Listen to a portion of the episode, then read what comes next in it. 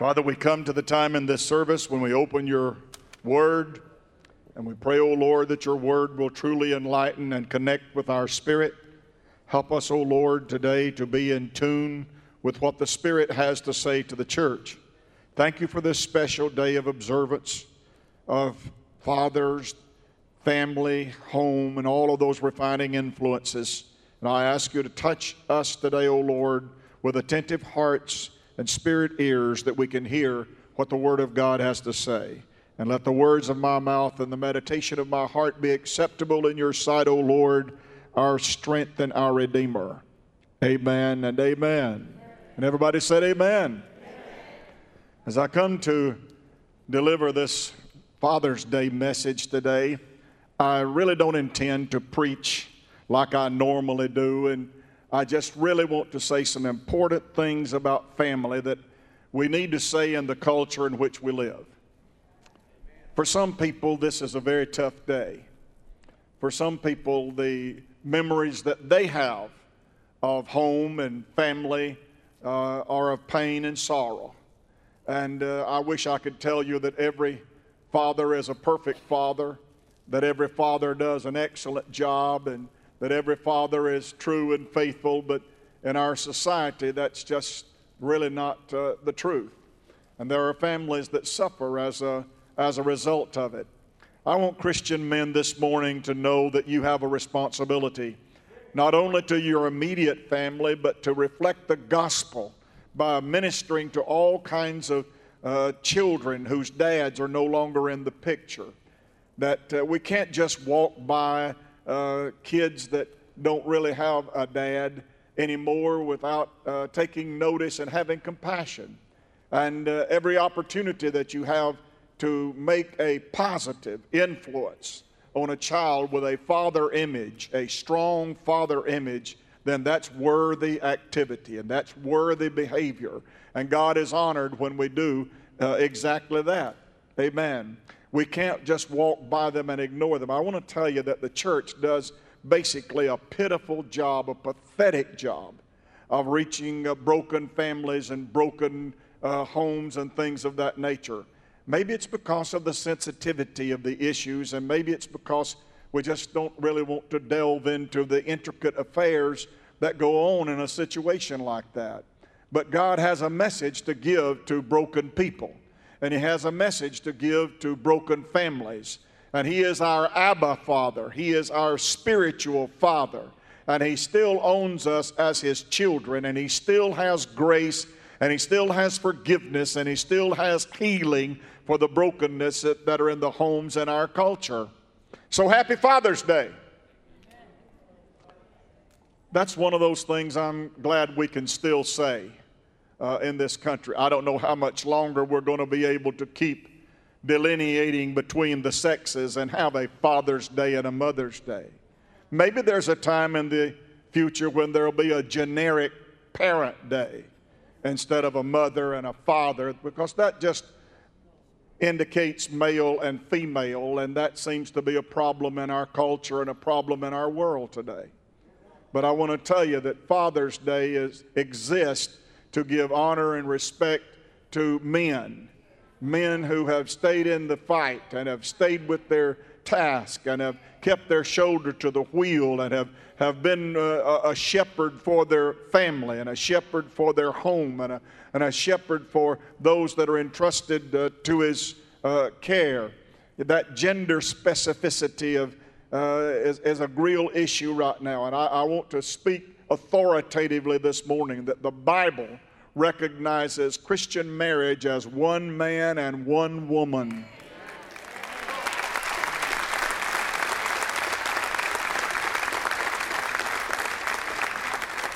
And I will not back away from that. And I'm still thankful that our culture still recognizes a day that is set aside, set aside for mothers and also for fathers. Instead of being rooted in one particular text and continuing to repeat it all through what I have to say today, I want to use several texts, and I want to begin in 1 Timothy chapter 3, verse 4 and 5. This is a true saying. That's a, a colloquialism of the Apostle Paul in these letters that he writes to the churches. Uh, another of his faithful sayings and worthy of all acceptation, he says, is that Jesus came into the world to save sinners, of whom I am chief. This is one of the faithful sayings. If you want to preach a sermon about faithful sayings, sometimes Levi or Larry, you guys that preach, there's you a good subject right there. The faithful sayings of Paul's epistles. He says, This is a faithful saying, a true saying. If a man desire the office of being a leader in the church, the word is translated probably in your uh, King James Version as bishop, uh, in others, presbyteros and episkopos. Uh, are, are, for leaders, it's the same word. It talks about a leader in the church and calls him a bishop uh, in this translation. If a bishop, he must be blameless, husband of one wife, vigilant, sober, good behavior, given to hospitality, apt to teach, not given to wine, not a striker, not greedy of filthy lucre, but patient, not a brawler, not covetous, one that ruleth well his own house, having the children in subjection with all gravity. For if a man knows not how to rule his own house, how shall he take care of the church of God? Now, this is a discussion that's going on between one elder to a group of elders.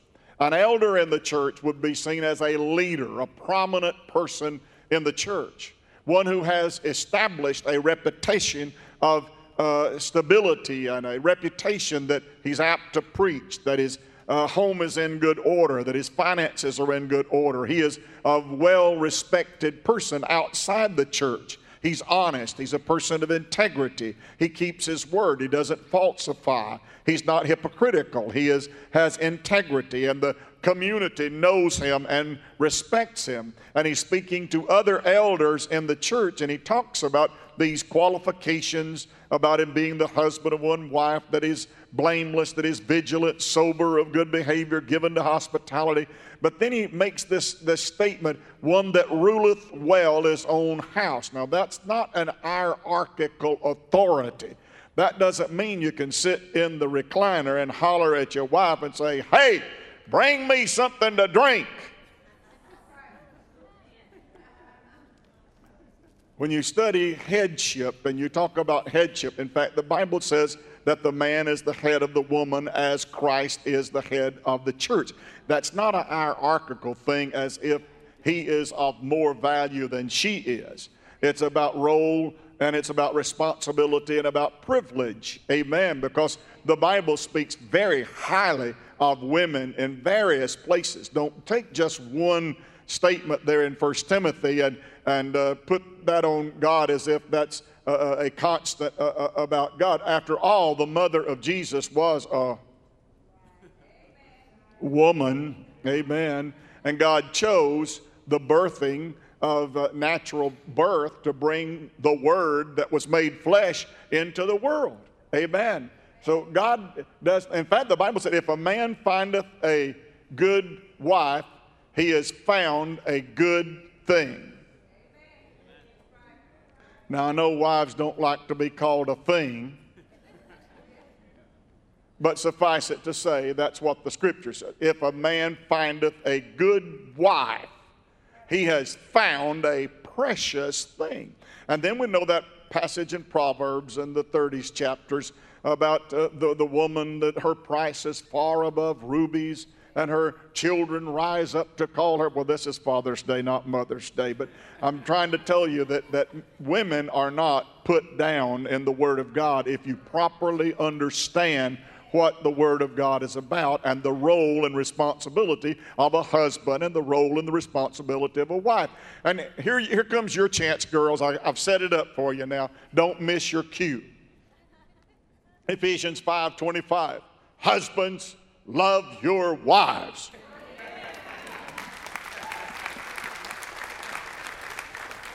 Way to go, girls. You're getting better about catching your clue. When I throw you the ball, you know what to do with it. Amen. Husbands, love your wives, even as Christ loved the church. And he gave himself for it. Well, listen at that. Love my wife like Jesus loved the church and gave himself for it, love my wife as if I were giving myself up for her. Hey, y'all feeling better, aren't you, girls?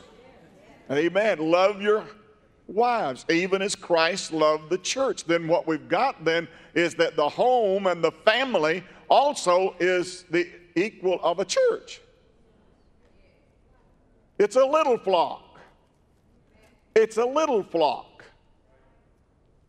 And what this epistle is saying, Paul to Timothy, he's saying, if you can't take care of your little flock, how can you be expected to take care of the big flock? Come on, somebody. The Bible says that if God cannot trust you to handle small things, why in the world would He trust you to handle bigger things, more complicated things, more difficult things? Let's look at this scenario. Say we're, say we're looking for a preacher. Say we're looking for a preacher. And we've got candidates, and they come in and they sit down, and one by one, they tell us their modus operandi. And one walks up and he says, uh, Well, I want you to know one thing right out of the box. Right out of the box, I, I'm going to be boss. If I'm around here, I'm boss. And you're going to do what I want you to do when I tell you to do it. I don't need anybody else doing anything. I'll take care of it all by myself. And I want to tell you, I don't handle difficulty very good. And tell you what, first time I find some of you involved in some difficulty, I'm out of here. Some of you would say, Where in the world did they get this guy? What in the world is he doing up there? A candidate to pastor a church? and he don't want to handle any difficulty and if any difficulty comes he's gone wow. Let's get him off the list quick. What would you call that kind of guy? Unfaithful inconsistent selfish self-centered arrogant narcissistic? Boy we can just find bring the dictionary. Brother, we can beat on that guy all day, can't we? As being a, a, a bad example of what, what pastors ought, ought to be.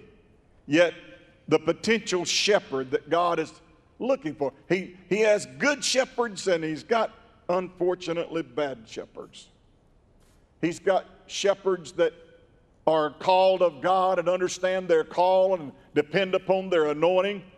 He's got other shepherds that it seems like they're in it for what they can get out of it. Amen. If you won't say amen, I will. Amen. I wish I could tell you that every shepherd in every church and every shepherd, every dad is a good one. But just like every dad is not a good one, unfortunately, every church shepherd is not a good one, too. Ah, Lord of mercy. You see, God wants us to be faithful in what we do. The Bible keeps talking about shepherds, it keeps talking about sheep. And I've told you many times the Lord didn't compliment us when He called us sheep. Two really prevalent themes throughout the Bible. It begins with God's revelation of Himself as the shepherd of His people. And then God calls other people, we call them prophets, and we, we call them priests, and we call them kings, and they are to shepherd and care for God's people. Ultimately, Jesus comes as the good shepherd, the ultimate shepherd. And then God provides churches under shepherds or pastors. The word pastor actually means shepherd. Wow. It's a Anglican, Anglican Latin word that literally means shepherd shepherd. So then, when God gives us a good pastor, He gives us a good shepherd. All the way through the Bible, there's this imagery of, of shepherds. And I'll give you an Old Testament one, and we'll get it. It's in Ezekiel chapter 34. All the way through the Bible, there's that imagery. And it, it, we see God interacting with this, this subject of, of, of shepherding. Ezekiel chapter 34, 1 through 10, God says that He's against the shepherds of Israel. Well, what's going on in Israel? Well, let's read it and see. The reason is that they serve themselves rather than the flock that the Lord gave them. They neglected their flock, they ignored the flock, and at the end of the day, they protected themselves instead of protecting the flock. Son of man, prophesy against the shepherds of Israel. Now, God is for a lot of things, but some things He's against. Come on, somebody. Some things God is not for, and boy, evidently unfaithfulness is one of them. Son of man, prophesy against the shepherds of Israel. Prophesy and say unto them, Thus saith the Lord God to the shepherds Woe be to the shepherds of Israel that do feed themselves, should and not the shepherds, should not the shepherds feed the flock? Do you remember when Jesus was on that, that journey? He was traveling to Jerusalem, and uh, he turned around and he said, Lovest thou me? And Peter said, Well, Lord, you know we love you. He said, Well, feed the sheep. Took a few more steps, and Jesus said, Do you love me? Lord, I just told you a minute ago, you know we love you. Lord, yeah, we, we love you. Feed my sheep. Took another step or two on the road, turned around said, Do you really love me? Lord, you know we've already told you twice, we love you. Feed the sheep. Feed the sheep. Reasons why it was three. Reason that, that's another sermon. Three's the number of great. Yeah, got it. So what was Jesus saying? He was saying, be faithful. Be faithful. If you love me, be faithful. If you love me, be where you're supposed to be, doing what you're supposed to be doing at the time you're supposed to be there. See, that's what faithfulness is it's being who you're supposed to be, where you're supposed to be at, at the time you're supposed to be there. That's steadfastness, that's dependability. Amen? That's stability. Son of man, prophesy against these unfaithful. Next verse, please. You eat the fat and you clothe you with the wool and you kill them that are fed, but you feed not the flock. You're getting all the benefits, you're getting all the blessing. You know any dads like that? They're just kind of around for the good times and the feeding times, and the, when tough time comes, shearing time, yeah, yeah, you know. Eat the fat and you feed not the flock. Next verse.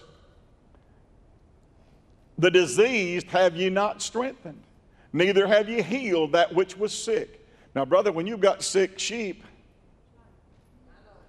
who in the world do you expect is going to minister to them and try to get them healed up and restored than the shepherd?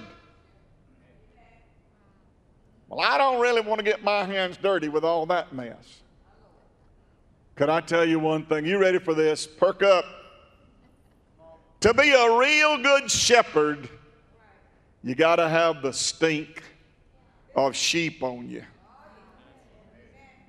To be a real good shepherd, you got to have a little stank going on. Because there's some cleaning up to do when you take the sheep out to the pasture you got to clean up the pen from the night before. And there's duties and responsibilities that you get some stuff on you that don't make you very pleasant to be around. And other folks know that smell so bad they look around. Did you know that on all the totem poles of status and rank and social standing, do you know who was on the bottom? shepherds. And yet it was shepherds that the angels appeared and said, Unto you is born this day in the city of David a Savior who is Christ the Lord. It was to shepherds first. They may be the least, but they're the first to get the news. Boy, somebody needs to shout about that. You mean the Lord cares about people who are the least? You mean the Lord Jesus cares about the folks that are on the bottom of the social standing list? You mean He cares about, oh, yeah, He says the least shall be the greatest and the greatest shall be the least. Oh, yes, He's all about the least, the diseased. And, but it's bad enough to be on the bottom of the, of the status, the rank, and the list, but to be also sick in other words, you may have got a limb hung in a crevice in the rock and you're kind of walking with a limp and you're sick. You may have caught some disease from another shepherd's sheep and you got a sickness and your, your eyes need some salve and you, you, you got up against a, a, a briar and cut yourself and you need some kind of antiseptic in that wound. And who do you think's going to put that there? Another sheep? No. It's a shepherd. That would be a job for a shepherd. And he says, You, these shepherds of Israel, you've got the diseased among you, but you've not strengthened them and you've not healed them. Neither have you bound up that which was broken, neither have you brought again that which was driven away. Neither have you sought that which was lost, but with force and with cruelty have you ruled over them. No wonder God was against them. Would you have been against them? Yeah, you better believe it. Because they had a responsibility that God had given them, and they cast it aside as if it was nothing and acted like, who cares? What's in it for me? I'll take the wool, I'll take the fat, I'll eat the mutton. But don't ask me to fool with some sick sheep somewhere. Wow. So then God's house then is a, is a big flock. And my flock and my family at home is the little flock. What did he say about fear not, O little flock? You mean there's little flocks and there's big flocks? Yes, and I want to tell you something. So many times we've had this backwards. We've had it as if the church exists for families. But the way it really goes is families exist for churches. Because as a family goes, so goes the church. If you've got sick families in your church, you've got a sick church. Come on, somebody. If you've got sick folks sitting in the pew, then you probably got a sick person in the pulpit. If you've got sick folks teaching your classes, then you probably got sick folks sitting in the chairs being taught. Come on. So, how in the world do we get healed? Well, I want to tell you, every good shepherd knows all of the, the teachings because by oral tradition, he's been taught what he's been taught. You see, if you're, if you're a shepherd, usually you're a lifelong shepherd. You know, David was a shepherd, but he became a king. But he forever was known as the shepherd king. If you Google it right now and say the shepherd king, it'll come up David. Because once a shepherd, always a shepherd. They've got that in them. They've got that shepherd mentality in them. They've got that compassion of a shepherd in them. You know, I love that stained glass right up there that none of you can see. I think the prettiest one we got, these are pretty, pretty pictures. There's baptism up there, of course. That's why it's in the middle, because the pool's behind it. Here's Jesus on the cross. Here's Jesus over here raising Jairus' daughter. This is Jesus after the resurrection appearing. Boy, those are pretty pictures. There's one back there that I'll tell you what it, what it looks like.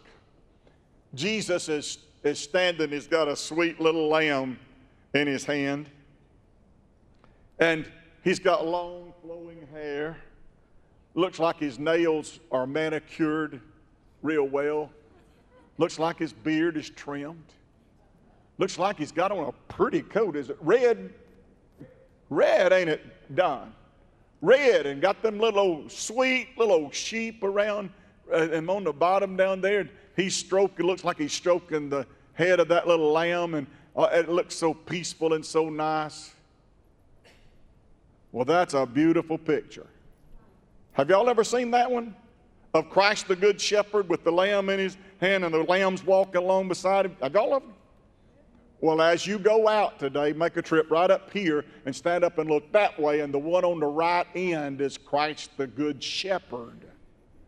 It's a beautiful picture, but really it's a bunch of bunk. Why is that? Because real shepherds didn't look like that. And real sheep didn't look like that. Real shepherds were rugged. Brother, their face and their arms and their hands were muscular and, and built up, but they had wounds all over them. And their skin was leather like, and their face was burned from the sun from so many days of walking in that desert. And they had a staff with them, and, and it, it was bloody from beating off animals and running off dangerous, perilous lions and bears, David said.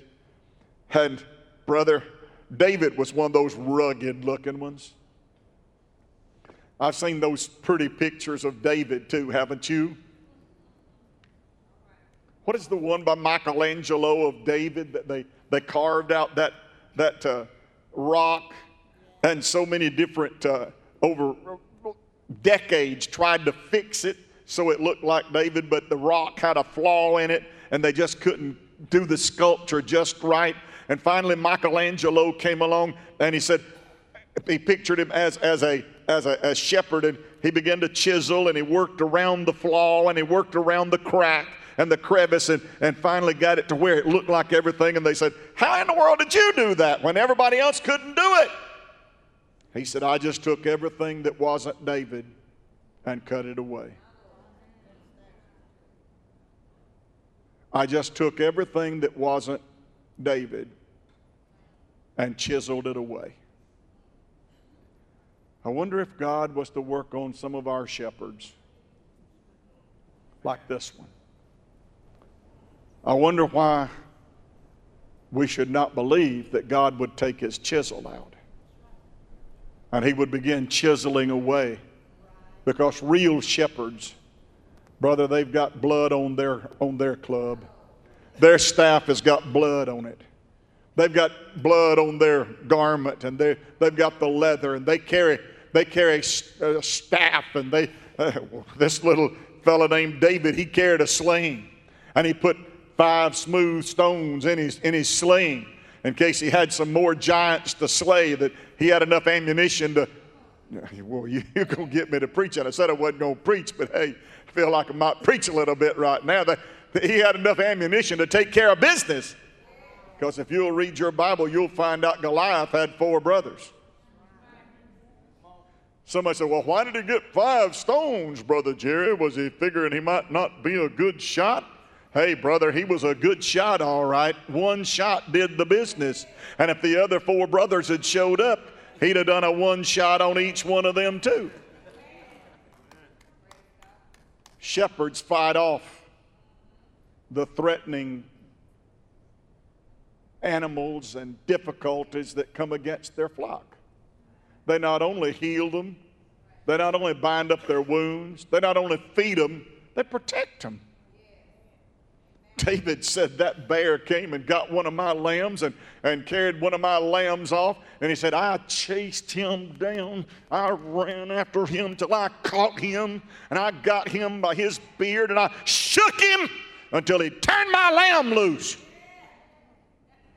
And he said, I shook the daylights out of him. And he said, There was another time when a lion, a mountain lion, came in and thought she was going to feed my mutton to her cubs. And said, I ran after her. Well, I caught her. I took her and I put a thing, a hammerlock on her, and I, I punched her and I took my club and I beat her. And she turned my lamb loose.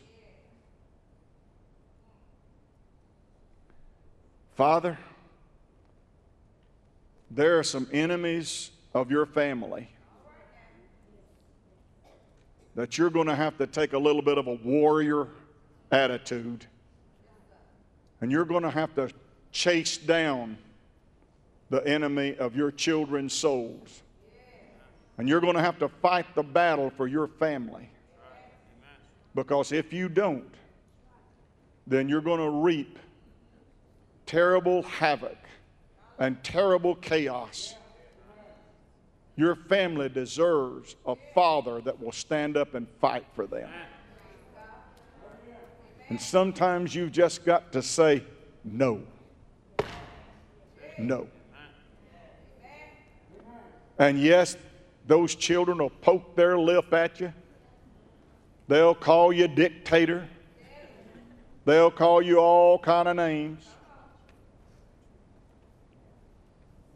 But you put your good thick skin on and you get in the Word and make sure you're doing the right thing and you pray about it and you ask God to give you wisdom and give you understanding, and then you put on the armor. I said, put on the armor.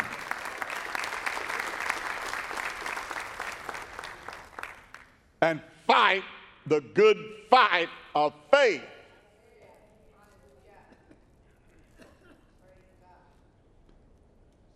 You see, we've never quite understood. It's old as the hills. But how do we think that you keep putting something in that you're going to get something else out? This world is full of stuff, music that your kids have no business listening to. Full of movies that your, your, your family has no business watching.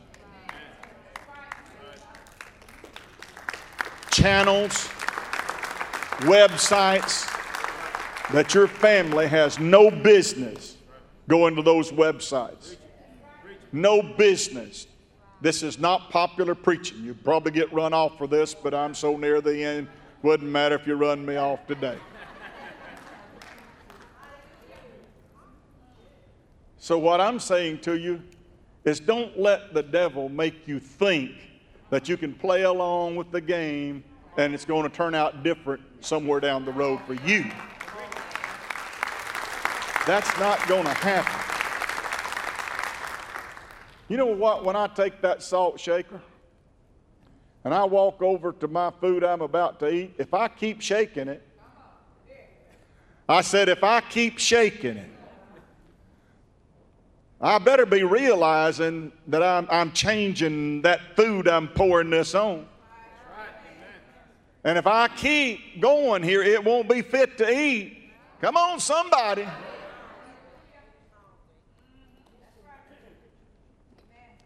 You see, if you expect to get a different result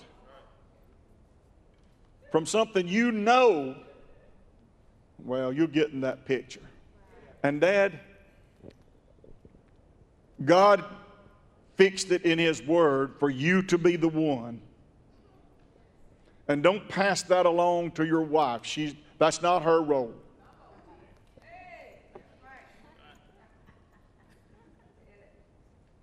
What do I say in the marriage thing? I ain't getting no amens over here. These guys don't like me today. They don't want to be identified with nothing I'm saying. So I'll, I'll disclaim everything going that way. I'll just be right here. Preacher was tough this morning, wasn't he?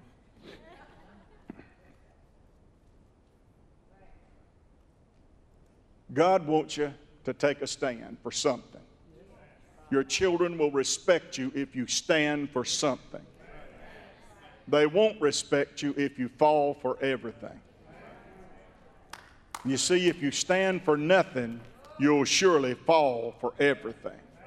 And what happens then is they can't trust you.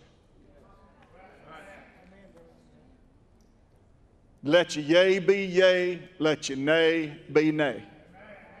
Amen. And once you've said your yea, and once you've said your nay, be consistent, be dependable. Amen?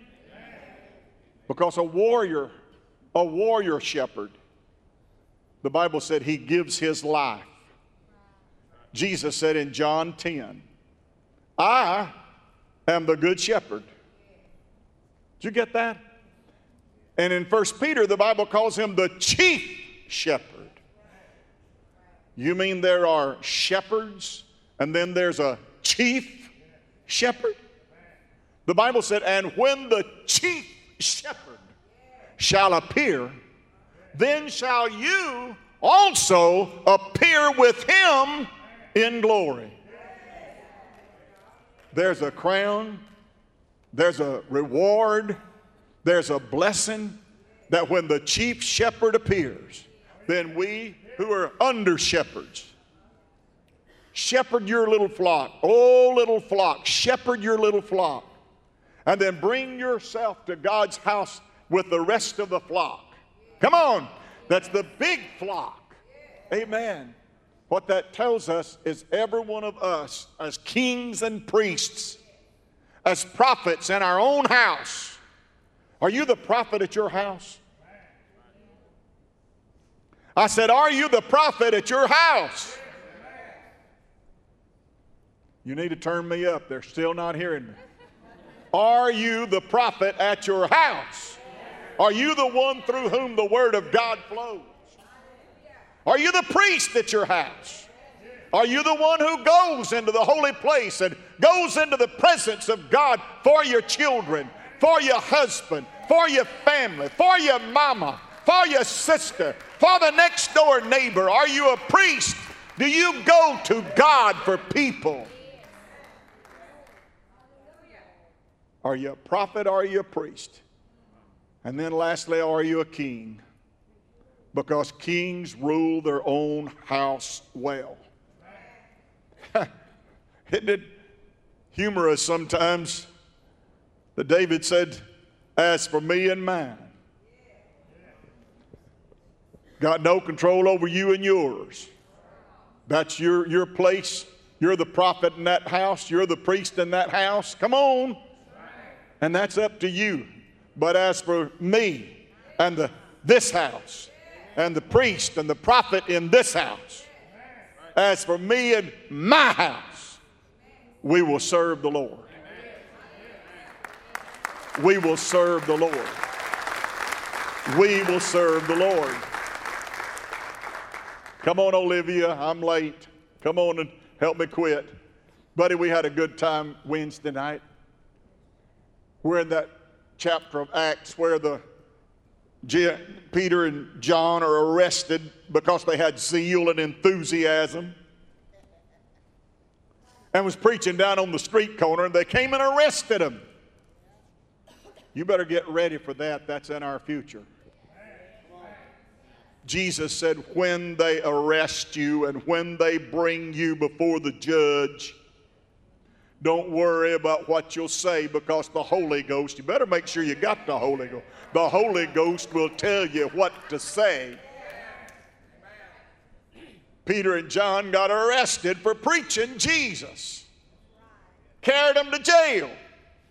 And the Bible said, after they laid upon them many stripes, charged them to not ever preach in that name ever again.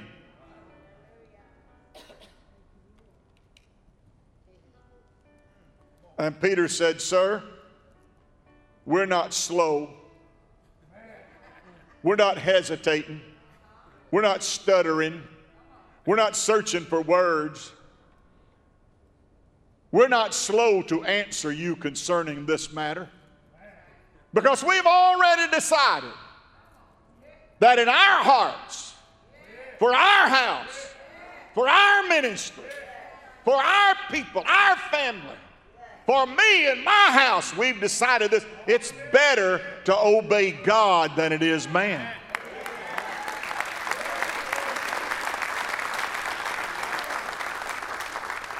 Said, now here's something else for you because we've already decided this too. As sure as you turn us loose,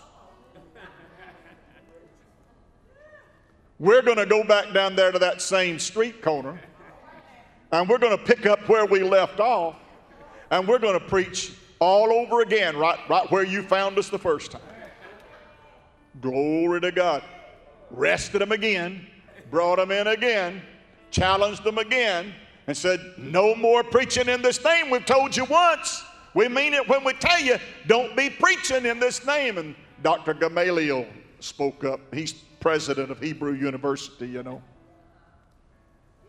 Was at that time. He's the one that schooled the Apostle Paul and taught him all about the law and the Torah and all about the Decalogue and all about the Levitical system and the Deuteronomic uh, covenants.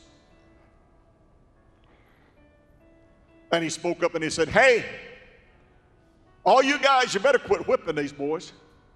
And said, I tell you something else, be careful how you handle them. I love this stay. It's, it's in your words and Acts of the Apostles. Read it when you get home. said, Be careful how you, for these are not just ordinary men. Buddy, I'm waiting on the day when somebody in Anniston, Alabama will decide these are not just ordinary people. I'm waiting on the day when somebody realizes we're not just dealing with ordinariness here. There's something about these people that's different. Hallelujah. They've got an experience with God that's different somehow. And he said, I'd advise you just to threaten them and turn them loose again. And the Bible said, and being let go. You'd have thought they'd have run somewhere hid a hole in the ground from some. The Bible said, and being let go, they found their way to their own company. They found the other apostles. And the Bible said, and reported the things which they had seen and heard. And the Bible said, and they prayed. And they said, Oh Lord, Behold, now their threatenings. I hope this happens in the prayer meeting we have after some of our folks gets arrested for preaching. I said, I hope this is said in the prayer meeting we have after some of you folks get arrested for believing in, in the Christian faith and believing in gender. You're getting it. Behold, they're threatening. Your ear that is open to our cry. Your hand is not shortened that it can't save. Let your ear, Lord, behold their threatenings. And grant that with all boldness, boldness, we might speak your word. And then the Bible says, Larry, that the place where they were assembled was shaken.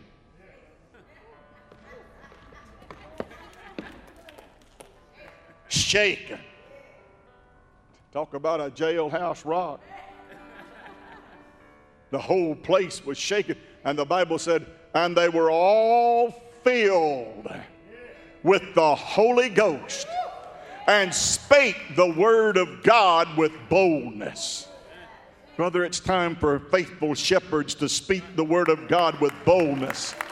It's time for faithful shepherds amen, to rule over their house and say, This is the house the Lord has made.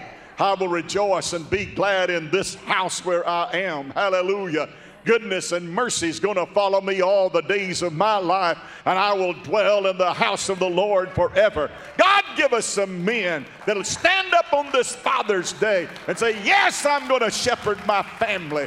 Yes, I'm going to take care of my folks and I'm going to guard and protect them. I'm going to heal their wounds. I'm going to bind up their brokenness. I'm going to take my place in the big flock. I'm going to be counted for God to a culture and a generation that knows not God. I'm going to be a a testimony. I'm going to be a witness to what God is doing. Hallelujah. Have we got any shepherds in the house?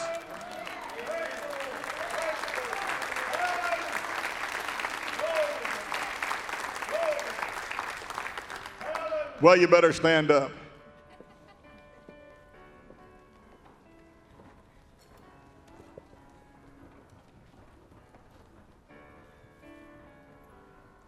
Do you think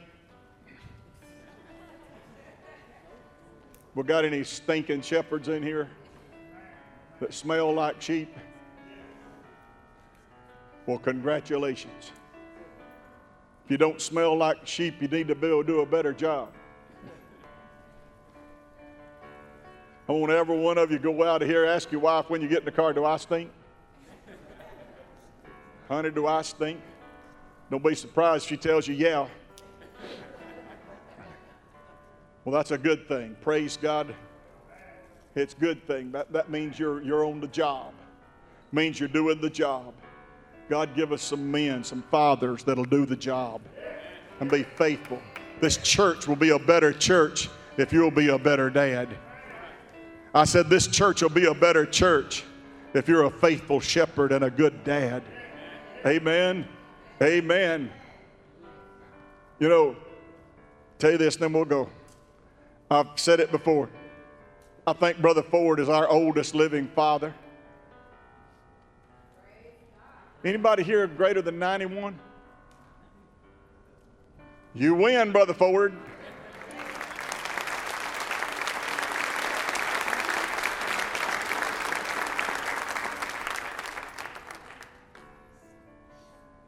We've not found her yet. We've looked for his daughter all over the house, and we she she did. Where's she at, Don? You told me. She's in the balcony. She's in the back over here to my right.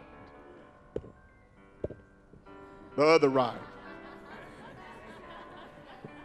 I guarantee you, I know that man. I know how he raised his children. I stayed in his house enough times when I preached revivals for him so I know what goes on at his house. You can ask either of his children a question, and they can tell you how their dad would answer it. I said, He raised them so consistently that they know the answer to the question before they ever ask it. Amen. I want to tell you, folks talk about, well, we just don't communicate. We've got this gender gap and we've got this generational thing and we just don't communicate. I never had any trouble communicating with my daddy. I always knew what he meant. We got so good at communicating that he could just look at me and I knew what he meant. We even got to where we did sign language. And I knew what he meant. Never had any generational gap. Never had any communication problem at all. Never misunderstood him. Knew just exactly what he meant. That's where you was raised too, wasn't you, Steve? Y'all don't know Steve like I know him. He was raised over at North Birmingham A.N. Lee was his pastor when he was a kid growing up. And A.N. Lee is just exactly what I'm preaching about today, wasn't he? Because you stayed in his house a lot of times and you watched that man. You know what kind of man he was. He was that kind of same guy. And you know what? No matter where you saw him, if you saw him at the barber shop or you saw him at the grocery store, he was the same there as he is on Sunday morning when he comes down here and preaches. Amen. Hey, you know what? Tell you, go, we're going to promise. My mama was laying over there dying at Ball Wiley Hospital in Decatur. And I was walking down that one of those long aisles with Brenda, my sister. And I got to thinking about where my mama was and where she was going. And Charles, I just broke out in a shout right there in that hospital. Glory to God. Hallelujah. My sister Brenda run in a room of somebody she didn't even know. She just knew she was going to get away from me. hey, when you have a hallelujah hoedown, sometimes they'll get away from you. You're too embarrassing for them. God help me to get so embarrassing for these people. Thank you, Lord, for letting us be in your house today, and thank you for the good Holy Ghost that we feel right now. Thank you for fathers, Lord, shepherds that will shepherd their flock. that will be faithful to their flock and faithful in healing and faithful in binding up wounds and faithful in the duties of a shepherd that will fight the battle and fight the fight of faith for their families. Help us, Lord, to go from this place and enjoy our Father's Day today with all of our family and our friends and just give glory and honor and praise to God throughout the day, who is our Heavenly Father. In Jesus' name, amen, amen. God bless you and God go with you is my prayer. You have a great day today.